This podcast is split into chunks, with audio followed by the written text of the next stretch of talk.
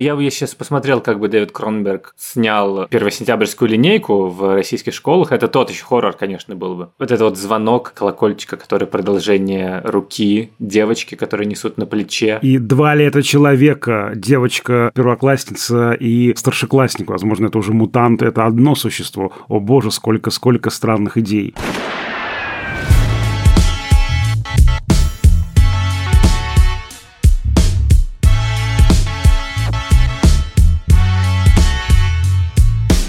Всем привет! Это подкаст «Кинопоиска. Крупным планом». Меня зовут Даулет Джинайдаров, я редактор видео и подкастов «Кинопоиска». Я Всеволод Коршунов, киновед и куратор курса «Практическая кинокритика» в Московской школе кино. Каждую неделю мы обсуждаем новинки проката, иногда разбираем классические фильмы, а еще советуем, что посмотреть.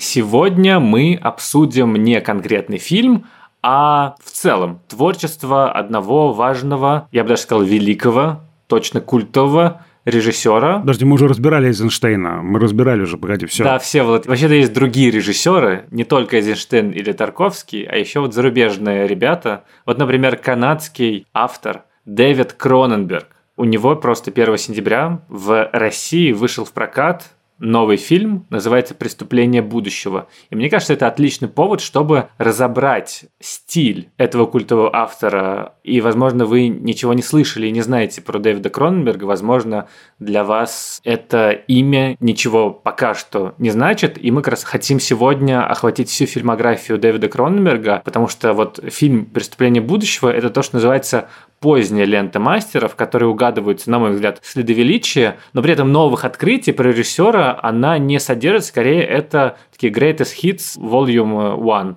главные темы творчества, которые можно видеть в одном фильме, а Дэвид Кроненберг – та фигура, которая, конечно, заслуживает отдельного подробного разговора. И меня вот всегда удивлял некоторый парадокс, потому что, вообще говоря, Кроненберг – это не просто один из главных современных режиссеров, а в принципе один из главных режиссеров в истории кино, в истории 20 века, 21 Он сумел сделать то, что, кажется, является целью любого автора. Создал свое неповторимое новое направление в кинематографе, инновационный стиль, который безошибочно атрибутируется как кроненберговский. И на уровне визуального своеобразия, и на уровне содержания и посыла – но так получилось, что его произведения принадлежат к жанру хоррора, точнее боди-хоррора, собственно, под жанр, который э, во многом он и создал и является олицетворением. Когда мы говорим боди-хоррор, то имеем в виду Дэвида Кронберга. Когда мы говорим Дэвид Кронберг, то, скорее всего, имеем в виду боди-хоррор. И вот из-за этого он как будто бы не получил всемирного признания за пределами среды кинокритиков и фанатов. Ну, не то чтобы прям мерзости, но людей, которые способны вынести впечатляющие образы из его фильмографии. Потому что к этим фильмам действительно нужно какое-то мужество и психологическая устойчивость не все готовы к зрелищу, как Джефф Голдблюм превращается в муху постепенно, и у него там все отваливается и что-то отрастает. Или как Вига Мортенсен, как в фильме «Преступление будущего», отращивает дополнительные части тела, и из него их э, натуралистично вырезают. Или как в «Экзистенции», извините, тоже очень мощный образ.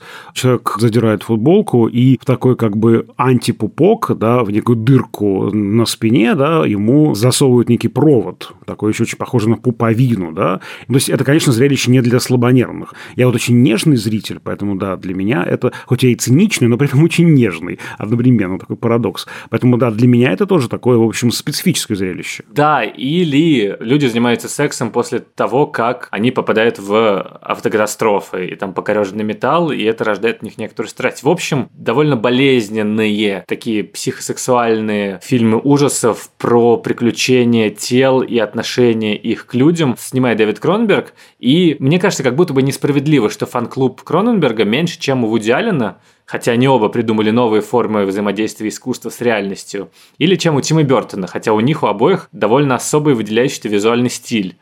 Не обещаем, конечно, что после нашего подкаста фан-клуб режиссера станет побольше, но, по крайней мере, надеемся, что мы сможем заинтересовать тех, кто не очень знаком с его творчеством, а тех, кто любит знакомо, в общем, какие-то, может быть, новые мысли подкинем. Ну и, в принципе, такой обзорный разговор получится. Тем более, что Crime of the Future, преступление будущего, это такой отличный повод поговорить о творчестве целиком. Да, фильм впитал в себя все основные темы, мотивы, приемы. Это такой Кроненберг в кубе, да, в пятой, в десятой степени, такая концентрация Кроненберга. Поэтому, конечно, это очень хороший повод вспомнить его фильмографию. Да, и так что если вы знаете фамилию Кроненберг только из-за того, что вы любите пиво, не знаю, или из-за той серии Рик и Морти, в которой люди превращались во всякие нелицеприятные фигуры, очень такие искалеченно выглядящие из кучи разных торчащих конечностей. Да уж, Морти, я прям от Кроненберга весь мир, да?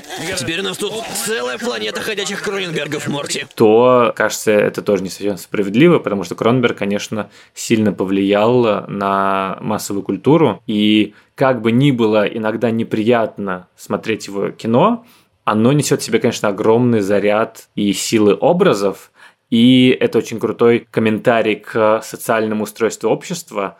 И, возможно, как раз вот это вот э, удивительное его сочетание мощных кинематографических достоинств и того, что это применяется не просто ради какого-то шок-эффекта, а для того, чтобы высказать что-то про современность, это, мне кажется, самое завораживающее в Кроненберге. И его фильмы и содержательно, да, они, в общем, ну, не из самых приятных, да, вот ты сравнил с Вуди Алленом, конечно, ну, это прям разные полюса.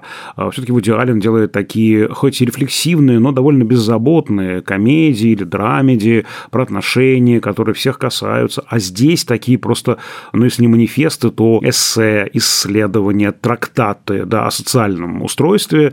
И это ну, довольно мрачный человек с мрачной картиной мира, да, поэтому высокий порог входа в этот мир да, через вот эту телесность довольно неприятную или как минимум странную, он, конечно, очень важен, да, и он очень прямо, ну, сшивается очень здорово с содержанием, да, казалось бы, здесь форма содержания в противоречии находится, да, форма такая скандальная, одиозная такая, да, содержание глубокое и серьезное, но в каком-то смысле они очень-очень соответствуют друг другу. Давай поговорим, наверное, про первую самую главную характеристику стиля Кроненберга, часть э, термина боди-хоррор, которая боди, отношение с телом. Действительно, и до Кроненберга, в общем, было довольно много фильмов, которые так или иначе проблематизировали отношения людей с их телесностью. Но, кажется, Кроненберг одним из первых так очевидно и явно сделал метаморфозы, трансформации тела визуальной метафоры и каких-то социальных процессов. И кажется, это очень крутой ход, потому что в кино человек часто сводится до физического объекта. Мы не можем по-другому его воспринять. Мы себя, конечно, воспринимаем свои мысли и так далее, но в кино это, ну, просто как бы голова, ноги, руки, тело, которые ходят, что-то делают, иногда в эту голову человек ест или из нее доносят какие-то звуки. А показать трансформацию его психики действительно можно, если мы говорим о средствах киноязыка, через то, как меняется его тело. И это просто классные кинематографические аналоги визуальные того, что из себя представляет общество. Скажем, в «Видеодроме», ну, «Видеодром», наверное, это такой центральный фильм его творчества, ну, один из самых центральных, в котором максимально четко оформилась его эта стратегия. Это фильм про телеменеджера, который в попытке нагнать рейтинги хочет исследовать мир снав и всяких жестких видео и уходит все дальше и дальше на пути в мир визуальной жестокости, перестает различать, где явь, где сон, и в конце концов его самого засасывает буквально в телевизор, и он сам превращается в видеомагнитофон, по сути, в который загружают эту видеокассету. И это классный, во-первых, как бы комментарий к тому, что собой представляла медиа в то время, потому что, во-первых, все стремились к погоне за рейтингами за все большим и большим зрелищем и уже переставали быть чувствительны к насилию, к жестокости, которые льются нас с экранов. И мы это сейчас можем тоже наблюдать, потому что уже немного притупляется, на самом деле, все, что происходит на экране. Мы не воспринимаем это как что-то настоящее. А во-вторых, мы уже сами по себе становимся продолжениями всех этих механизмов и аппаратов и это очень классный, мне кажется, новый идеологический поворот, потому что все футурологи, там, киберпанк, ну и прочие люди, которые как-то говорили об опасности технологий, они всегда создавали образ, что вот придут роботы, машины, и они нас поработят, ну как в «Терминаторе». А Кронберг говорит, нет, они не будут порабощать тебя, они станут твоей частью, они станут твоим продолжением. пистолет, магнитофон, это буквально становишься ты.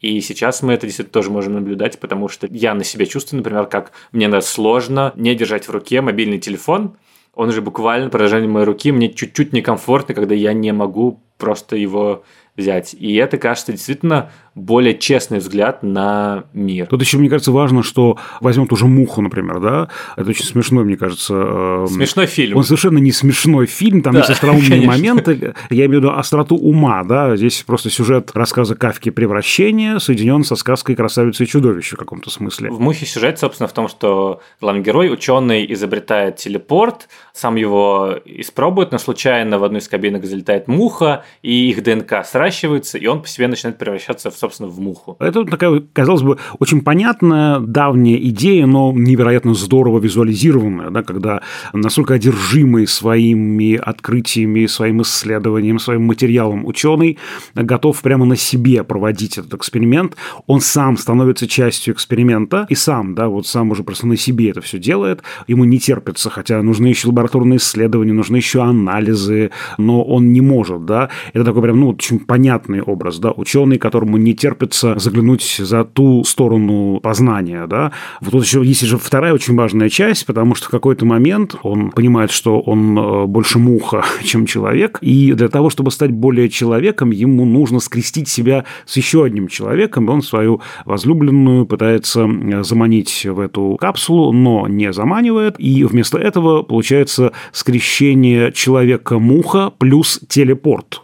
И мы видим, как из этой капсулы вылезает э, вроде как живое существо, но у него вместо позвоночника какая-то штуковина, значит, механическая, и он прямо разваливается на наших глазах. А еще вот про социальные сказал мутации. Вообще главная тема Кроненберга – мутации. Мутации телесные, они, естественно, являются метафорой психологических или социальных. И это очень такая прямо важная и довольно беспощадная, острая, яркая метафора слияния. Вот в некоторых концепциях концепциях психологических есть разграничение близости и слияния. Близость – это когда два человека, каждый сохраняет свою автономность, они не соединяются, не сливаются, не теряют границы между собой. А слияние – это когда вот два человека делают только то, что нужно им двоим, и они не понимают, что нужно им по отдельности. Вот такое слияние. Ну, извините, самый такой э, банальный пример слияния, правда, не возлюбленных, а э, матери ребенка, когда мама с ребенком приходит в поликлинику,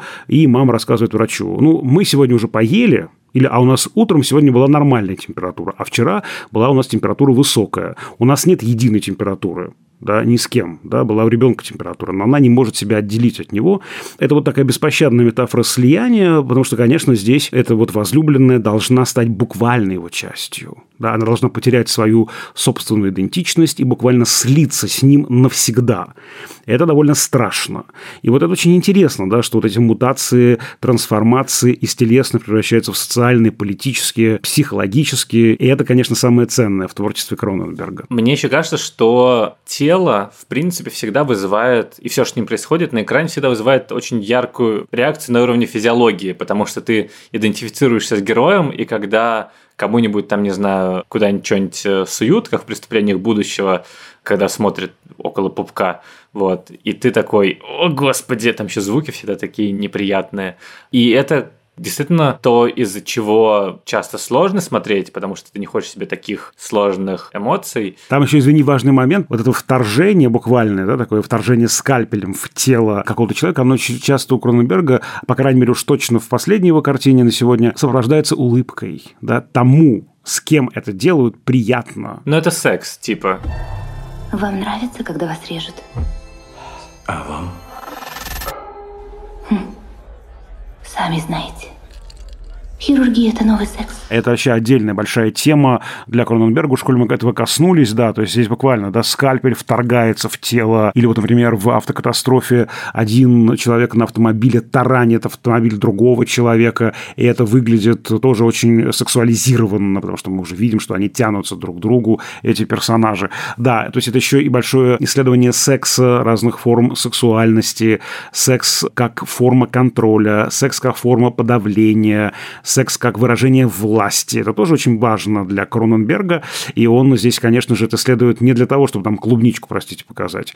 Он как раз, опять же, секс психологизирует и социологизирует, не знаю, есть ли такой термин, но он его социальной, политической, какой-то еще точки зрения показывает. Да, и это все при кажущейся экзотичности происходящего, на самом деле, ты с этим можешь себя идентифицировать. Ты все эти проблемы, на самом деле, они про тебя, потому что твое тело, оно на самом деле меняется на протяжении всей жизни. Когда ты подросток, проходишь пубертатный рост, когда тебе становится 30, и ты такой, о, как-то я стал чаще ходить к врачам. Вечеринки для тех, кому за 25, они такие, а вот ты какому стоматологу ходил, а я вот себе там туда-то, а вот, да, у меня что-то голова болит, я не буду сейчас много шампанского пить. Это все, мы же не знаем своих тел по-хорошему. Они вызывают у нас ужас и тревогу часто, как правило. И это все очень всегда больно и узнаваемо на экране. Меня однажды поразило, еще в школе, ну, нам про это рассказывали, что в теле человека проходят какие-то там сотни тысяч, если не больше, химических реакций в секунду. Да? То есть оно буквально меняется на наших глазах, а мы этого даже и не замечаем. Ты просто рассказал о таких прямо коренных переломах, очень серьезных изменениях, да? но оно правда меняется каждую секунду. Это действительно большой страх. Ну, а, собственно, а что у нас есть, кроме этого тела, собственно? Да? Это такой сосуд, это оболочка, храм или дом, в котором мы находимся, как об этом принято говорить. И это, правда, может пугать. «Преступление будущего» — это такой э, полуфинальный как бы фильм, полуфинальный фильм. Четвертьфинальный. Четвертьфинальный фильм Дэвида Кроненберга. Я просто читал его интервью, он рассказывал, что там же у главного героя, который играет Вига Мортенсен, у него все болит, и Кронберг такой, ну, э, мне довольно легко было выписывать эти моменты, потому что мне уже 79, и для меня отношения с телом, они уже максимально, как это, созависимо абьюзивные. Вот. Ну и, в принципе, вся эта фигура тела, которое умирает, и одновременно творца, который устал от того, что у него все болит, и он потрошит себя всего ради забавы публики, типа создает искусство, и ты не можешь не увидеть в этом исповедь художника, который буквально открывает свое тело, душу, вскрывает себя, и окружающий видит ее внутренности. И как будто бы Кронберг тоже нам говорит, вот, я уже устал. И даже фильм он называет «Преступление будущего», и вот один из его ранних фильмов, он же тоже назывался «Преступление будущего», и в этом нельзя не увидеть какое-то такое закольцовывание собственной карьеры. И, конечно, удивительно, насколько широка метафорика телесности – что это может быть, не знаю, и про инфекцию, и про сексуальность, и про творчество, и просто про тело. Ну, погоди, вот я хочу тогда э, здесь все-таки чуть подробнее про это рассказать конструкцию в фильме «Преступление будущего», вот в фильме новом 22 года, потому что перед нами художник-акционист. Мы находимся в мире недалекого будущего. У него синдром ускоренной эволюции, у него буквально там меняется гормональный фон, у него отрастают новые органы, и он прилюдно на потеху публики отрезает эти органы. Вот ему в этом помогает героиня э, Ля Сейду, такая его ассистентка, которая хирург, травматолог в прошлом. И вот в этой, правда, метафоре открытого тела очень много всего. Да? Вот смотри, он художник. Да? Я должен оговориться, что здесь будут спойлеры, и здесь нам важно, чтобы вот войти в ядро фильма, проговорить со всеми спойлерами, поэтому извините, если вы еще картину не смотрели. Здесь вы можете нажать на паузу и вернуться к нашему подкасту уже после просмотра. Там же важно, что этот художник, он оказывается оказывается двойным агентом, что он внедрен со стороны правительственных или проправительственных структур. И возникает вопрос, вот эти органы у него вырастают сами по себе? Вот он пишет так, как дышит – или он, он же там в состоянии как бы этим управлять, да, он выращивает то, что нужно, потому что ему, ну, положено по служебной инструкции так делать. А плюс ко всему, получается, что художник, который продает вот это все, буквально отдает всем, да, вспоминается картина Анджея Вайды «Все на продажу», вариант восьми с половиной от Анджея Вайды, а также этот художник может быть еще и на службе у власти, вот такой условный тайный пропагандист. И получается, что здесь вот тема художника и телесности очень здорово соединена, это в каком-то смысле 8,5 Кроненберга. Но что он делает? Он берет боль, ведь тут очень важно, что в мире, в этом мире недалекого будущего, очень низкая чувствительность. То есть люди не чувствуют боли, операции можно делать вообще без всякого наркоза, а у него, наоборот, высокая чувствительность. Он эту боль чувствует. Он ее в себе как-то перерабатывает до того состояния, что в нем появляется новый орган. Кто-то из персонажей говорит ему, да не орган это, это опухоль да, эта боль у тебя в некую болезненную штуковину, в некую опухоль превращается, ты эту боль трансформируешь, в себе перевариваешь, как бы перемалываешь в себе вот в некий вот страшный орган, и потом публично отрезаешь. Это такая очень емкая метафора, да. Творчество показывается не как счастливый и прекрасный, а как очень болезненный процесс, да, как буквально избавление от какой-то болячки, которая наросла внутри тебя. Но эта болячка, она структурирована тобой, и она эстетизирована, да, как Кант говорит, даже безобразное становится прекрасным. Этой болячкой все восторгаются. Это очень такая емкая метафора вообще творчества, искусства, не только современного искусства, как может показаться на первый взгляд, что там много разных обыгрывается практик современного искусства, но еще метафора кино.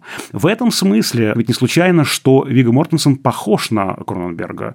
В каком-то смысле это действительно фильм «Автопортрет», фильм про самого себя. И тут важно, что у нас у персонажа Мортенсена проблемы с пищеварением и проблемы с гортанью да, он еще и там кашляет, там как-то не может нормально говорить, иногда там как-то хрипит. Пищеварение – это как раз метафора того, что он впускает в себя и перерабатывает да, внутри себя, а гортань – это голос художника, который тоже уже не способен изливаться из него. Это правда такое вот уже ну, исследование художника, который, ну, кажется, перестает выполнять свою функцию. Да? Художник, который, правда, устал, измотался, много чего сделал, и ну, вот уже его тело как инструмент художественного творчества, да, не только душа, но и тело, как носитель да, каких-то энергий творческих, уже иссякает и умирает. Это же еще и фигура экспериментирующего художника, да, художника ученого.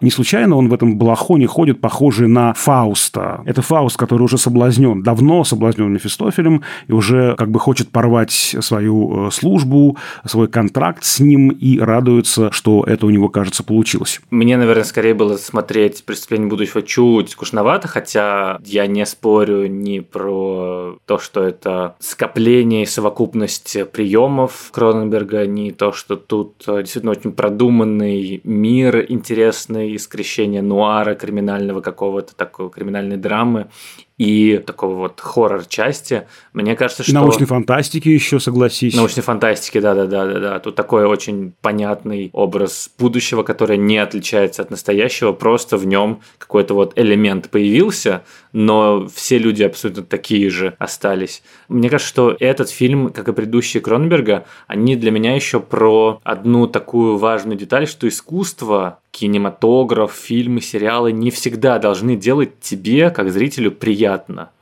То, что это боль для создателя, как нам здесь показывает Кроненберг, но и на это часто неприятно смотреть э, зрителям, потому что действительно там Кристин Стюарт, вот остальные тоже в аудитории люди, они так немного морщатся, когда смотрят, как там вынимают, но и в предыдущих фильмах это тоже, в общем, очевидно.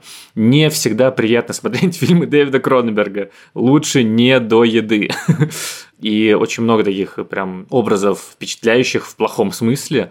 И это здорово, потому что когда этот эффект намеренный, когда автор хочет из тебя изъять какую-то определенную эмоцию, типа отвращение, чтобы вот тебе прямо на физиологическом уровне стала понятна идея, которую хочется сказать, это, мне кажется, противостоит этой идее искусства как такого сервиса. Потому что очень многие люди привыкли, что есть какие-то правила, есть жанровые концепции. Я смотрю кино, я должен получить то, что хочу. Да, как правило, такое тоже есть, ну, в смысле, разумеется, ты пришел на комедию, тебе хочешь посмеяться. Но при этом это не все искусство, и ругаться, когда оно нарушает какие-то правила, не нужно. И я помню, мой друг как-то посмотрел, значит, э, «Игру престолов», третий сезон, девятая серия, «Красная свадьба», где убивают Роба Старка, его жену, Кейтлин Старк, а он очень болел за них, он хотел, чтобы вот они выиграли, чтобы это был такой сериал про месть, и он прям был недоволен, прям вот говорил, что это плохой сериал, это отвратительно, так нельзя делать,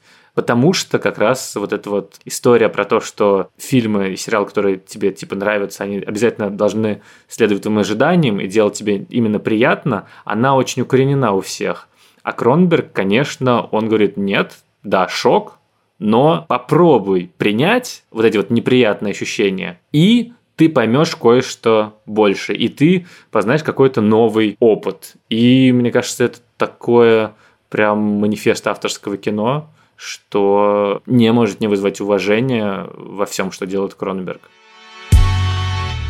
А еще важная характеристика фильмов Кроненберга, которая у него часто бывает и которая лично мне нравится, потому что, кажется, это то, что я люблю больше всего в фильмах, это сбитая граница, мерцающая между сном и реальностью. То есть это есть у него и в видеодроме, и в «Пауке» с Райфом Файнсом, ну, там, правда, воспоминания скорее, и в «Голом завтраке» по Берроузу такая очень формалистская, странная, тоже неприятная сюрреалистическая история писателя. Там я даже не совсем помню, что именно происходит, но помню, что какая-то дичь. И в экзистенции эта же тема вспомним, там, где игровая реальность, а где реальная реальность, да? Персонажи сами не понимают, где они находятся, и там несколько таких систем перевертышей, которые все с ног на голову переворачивают, перепрошивают, и ты просто же вообще не понимаешь, что происходит, где кто находится, и где вообще дно у этой конструкции, дно у этой реальности. Да, и кажется, что как раз средствами фильмов круче всего и интереснее аудиовизуально можно показать работу сознания. И это то, к чему как будто бы очень многие стремятся в кинематографе, показать субъективное ощущение от мира. Вот это вот то ли сон, то ли явь. И лично мне это всегда больше всего интересно, а как ты покажешь внутренний мир человека на экране. Да, можно вспороть живот, а можно какими-то, не знаю, монтажными средствами, странными образами, какими-то переходами, сюрреалистическими персонажами. И кажется, у Кроненберга это как раз очень здорово получается. Да, и еще это же э, работает на тему исследования кинематографа, такое автометописание кино, потому что действительно еще Блок сказал, что кино – это электрический сон наяву, когда мы полуспим, полубодрствуем, находимся в странном таком состоянии между. Вот, и как раз это исследование границы этого между и есть один из главных предметов вообще творчества Кроненберга. В разных фильмах, в разных вариантах он эту территорию и показывает. Поэтому это действительно важная тема, тем более, что что тема исследования сознания, психической реальности – это вообще одна из главных тем кино. Она активно стала в кино разрабатываться уже только после Второй мировой войны, когда понятно, что немое кино не могло в полной мере это сделать, хотя и пыталось, особенно в авангардном кинематографе. Звуковое кино ранее оказалось жертвой павильона, звукового оборудования и, в общем, стало болтливым, предельно нарративным. Таким оказался рабом новой технологии. Только после Второй мировой войны у кино вот уже эти мускулы наросли, с помощью которых которых оно могло этим заняться. Я не случайно сравнивал «Преступление будущего» с «Восемью с половиной Филини». Кроненберг вполне вписывается в этот ряд. Да? Филини, Антониони, Бергман, Алян Рене. Они все исследуют это вот состояние между, эту границу. Это правда так. На самом деле здорово, что Кроненберг умеет по-разному. Вот меня всегда на самом деле это привлекало в разных авторах, что они не заключены в рамки только своего конкретного стиля, а еще могут выходить за пределы боди-хоррора, например, и снимать условно триллер про русских гангстеров или историческую мелодраму про Фрейда Юнга – или роуд-муви с Робертом Паттинсоном. Роуд-муви в лимузине по э, мегаполису. Это очень такое смешное, опять же, остроумно придуманное роуд-муви. Роуд-муви до парикмахерской. Он едет постричься в ту самую парикмахерскую, где когда-то стригся его отец. Ну и, собственно, в 2000-е он как раз перешел вот от телесных трансформаций, от таких очень шоковых довольно фильмов, из-за которых люди выходили на фестивалях или из кинотеатров, к социальным трансформациям. То есть не было таких ярких визуальных метафор, зато было более конвенционально длинное, во многом жанровое повествование. Это было видно и по его другим фильмам. То есть «Муха» – очень увлекательное кино, просто само по себе сюжет о безумном ученом. Абсолютно мейнстримный блокбастерный, если бы не некоторые неприятные существа там. И дальше он тоже сумел как-то в рамках жанрового кино освоиться. Ну погоди, сейчас ты просто хочешь представить автора как того, кто вообще существует вне жанрового поля. Но есть же авторы, которые занимаются, ну, то, что называется таким сдвигом, да, они сдвигают жанровую конструкцию на несколько клеточек да, они не обязательно должны вот как Балабанов брать и прямо жанр перепрошивать, деконструировать, да, или как Чаплин, они лихо склеивают разные жанры в своих фильмах. Вот, а Кроненберг действительно, он берет жанровую конструкцию и как-то с ней работает, более или менее активно ее трансформирует, да, он сдвигает, да, тот же самый какой-нибудь фильм ужасов, да, или тот же роуд-муви, или тот же научно-фантастический такой экшен, да, sci-fi экшен, как та же экзистенция, и что-то с ним делает, показывает какие-то другие швы, другую систему координат накладывает на него. Не знаю, как это объяснить. Ну, то есть, это не перепрошивка прям совсем этого пальто, он просто как бы пуговицы представляет в другие странные места на этом пальто. Да, нет, я просто к тому, что здорово, что вот он может убрать, кажется, самую яркую черту своего стиля, вот яркая визуальная образность, метафорика телесности. И остаться Кроненбергом, конечно. И остаться Кроненбергом, да. Ну, потому что тема эти мутации, да, это вот важно. Вот эти мутации, это добро или зло? Мутация – это вообще прогресс или регресс? Это эволюция или деэволюция? Во многих фильмах это вот возникает эта тема, да. В том же фильме «Преступление будущего» все эти мутации страшно пугают, потому что они могут убить. Это прямо проговаривается. А с другой стороны, это возможно и есть, ну, как бы следующая ступень эволюции. Человек просто дальше развивает развивается, но человек консервативный, он не хочет никаких изменений, он просто вырезает эти ростки нового человека, новой жизни, нового этапа. Вот. И вот это вот очень же интересует Кроненберга всегда. Что такое мутация? Мутация – это есть сдвиг да, в какую-то сторону. А в какую? А что это? Это в плюс или в минус? Да? Собственно, даже в финале «Преступления будущего» мы не понимаем, да, что произошло с главным героем, в какую сторону он пошел в итоге. На самом деле здорово, что он вернулся к истокам, мне кажется, для небольшого фан-клуба Дэвида Кроненберга это, конечно, очень значимо. И хотя у фильма какая-то очень низкая оценка зрительская, и он не то чтобы прям много собирает, но как такое прощание, как э, завершение фильмографии. Действительно красиво выглядит этот фильм. Ну да, и я все-таки вернусь к этому, тогда, получается, финалу, потому что это важно в контексте такой точки, да, точки или многоточия. Мы не очень понимаем. Я бы очень не хотел, чтобы это было финальной точкой, но это так, вот такой опус магнум, да, такая вот, такой как бы аккорд, после которого еще может быть какая-то нота, но он воспринимается все равно каким-то аккордом, да, таким завершающим. Ведь, собственно, это плитка этого условного псевдошоколада, который съедает наш герой, и дальше Дальше мы видим, как слеза у него вытекает из глаза, и он блаженно улыбается. Можно это воспринять как то, что он наконец избавился от боли, которая его мучила, и там еще это кресло такое, да, которое такое биологически, техническое, оно перестает трепыхаться под ним.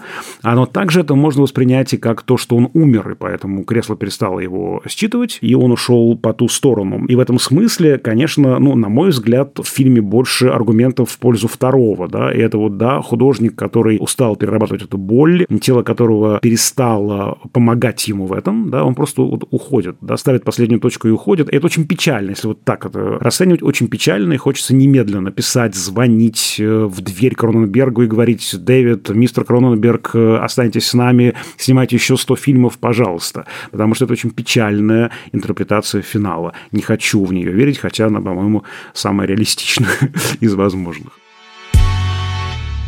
Одна сцена самая запоминающаяся из фильмографии Дэвида Кроненберга, на твой взгляд, на твой вкус? Ты знаешь, я бы две, наверное, какие-нибудь сцены выбрал. Одна, которая мне страшно нравится, а вторая сцена, которая, она очень классная, но она такое как бы негативное впечатление скорее произвела. Первая – это, конечно, «Муха» Кроненберга но не те страшные сцены с трансформацией. Мне, например, очень нравится сцена, когда героиня приходит домой, обнаруживает в своем душе, в своей ванной, точнее, э, мужика, вот, и она задергивает в гневе эту шторку, и дальше очень такая прямо, ну, маленькая, как бы, как, даже глуповатая, может быть, да, но очень узнаваемая, достоверная и очень смешная деталь. Чтобы сделать ему плохо, она нажимает на кнопку унитаза, и он там кричит за занавеской, ведь он пошла горячая вода, и он кричит.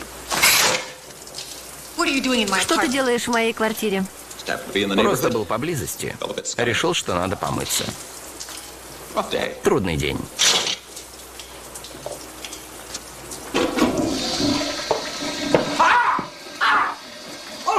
Мне нравится именно в контексте юмора, да, вот как-то они придуманы любопытные, эти штуки, они такие как бы, ну, правда, они даже не сюжетообразующие. Вот такие вот мелочи, которые вот можно просто на них не обратить внимания. Фильм «Муха» Дэвида Кроненберга как ситком, да, и там пять да. минут нарезать просто. Ну, кстати, там очень классно он тоже сделан этот, этот фильм для того, чтобы мы прочувствовали этот ужас от э, превращения в муху главного героя. Тут много таких прямо сцен, особенно в первой половине фильма, с другой эмоцией, чтобы мы его полюбили, и его, и ее, э, и там много юмора. А вторая сцена, после которой я какое-то время не ел мясо, это фильм «Экзистенция». Герои фильма, они как бы находятся внутри игры, и они приходят в э, ресторан китайский. И, значит, они special заказывают, да, какое-то, значит, фирменное блюдо.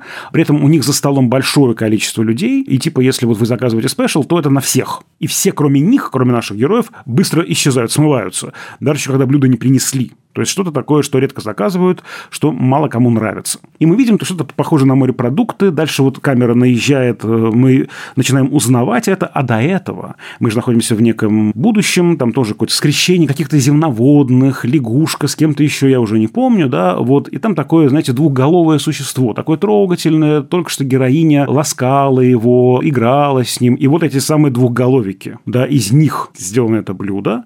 Причем обоих подташнивает, но какая-то сила, видимо, тот игровой движок, внутри которого они находятся, заставляет героя сжирать это все и из костей этих существ делать оружие.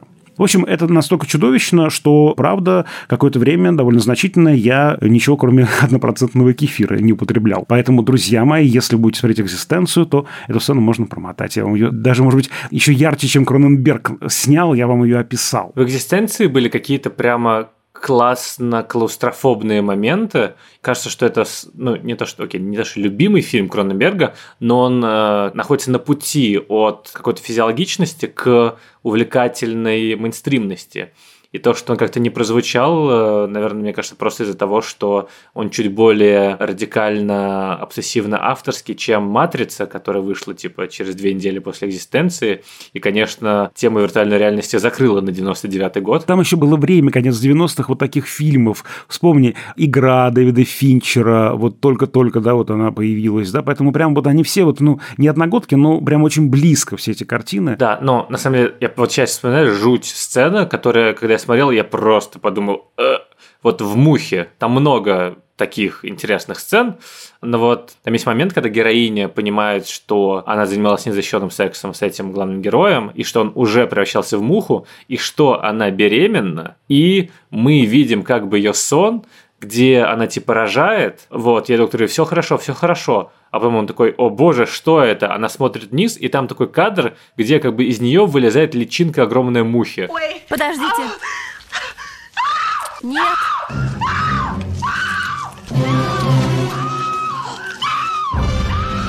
Просто жесть. Ну, то есть это буквально на 3 секунды план. Но я, конечно, подумал, что это такая визуализация кошмара жуткая. Ну, видеодроме, конечно, тоже такие прям... Он такой липкий еще фильм, прямо вот от него хочется как-то... В душ хочется сразу, да? А в душ не можешь пойти, потому что может прийти какая-то женщина и нажать на кнопку слива унитаза, да? Поэтому, в общем, ловушка такая бесконечная. Да. В общем, такой вот Дэвид Кроненберг. Надеюсь, мы не слишком вас испугали, а, возможно, даже заинтересовали, потому что, конечно, с точки зрения кинематографической образности, это очень мощный режиссер, повлиявший на весь жанр боди-хоррора, и фильм «Титан» Жюли Дюкарно, который мы в прошлом году обсуждали, который выиграл Канны, невозможен без Кроненберга. Ну и, в принципе, очень многие фильмы, которые так или иначе работают с телесностью, они многим обязаны Дэвиду Кроненбергу.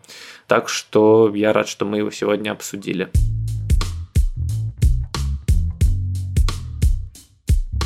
На этом все. С вами были Дуля Джинеляров и все вот Коршунов. Друзья, нас можно найти на всех подкаст-платформах страны, от Яндекс Музыки до Apple Podcasts. Ставьте лайки, звездочки, сердечки, пишите комментарии там, где это возможно. У нас есть замечательный почтовый ящик подкаст собака кинопоиск.ру, и мы регулярно его проверяем и ждем ваших комментариев, ваших предложений по темам наших будущих выпусков. Пишите, что вам нравится в нашем подкасте, что вы хотели бы улучшить, просто делитесь впечатлениями. Мы очень хотим быть в коммуникации с вами. Да, если вам удобно нас слушать на YouTube, то у нас есть канал, который называется «Подкасты кинопоиска». Там можно ставить лайки, оставлять комментарии. А писать отзывы можно в Apple Podcasts. Еще у нас есть телеграм-канал общим планом. Там мы выкладываем новые эпизоды, разные дополнительные материалы, опросы, картинки, мемы, общаемся со слушателями. В общем, подписывайтесь на него. А над этим эпизодом работали звукорежиссерка Лера Кусто и продюсер Бетси Исакова. До скорых встреч. До свидания. Можно мою реплику эту вырезать, как персонаж Мортенсона вырезает себе все эти органы. Режьте, режьте, режьте, Лера, все эти мои огрызки мыслей невнятных. Вырезайте их, как опухоль из организма нашего подкаста. В роли Всеволода Коршунова Вига Мортенсен, в роли Леры Кусто, Леа Сейду. А Кристин Стюарт достается роль Даулета Жанайдарова. Да, это ну, я. Я думаю, что она блестяще бы справилась с этим, кстати.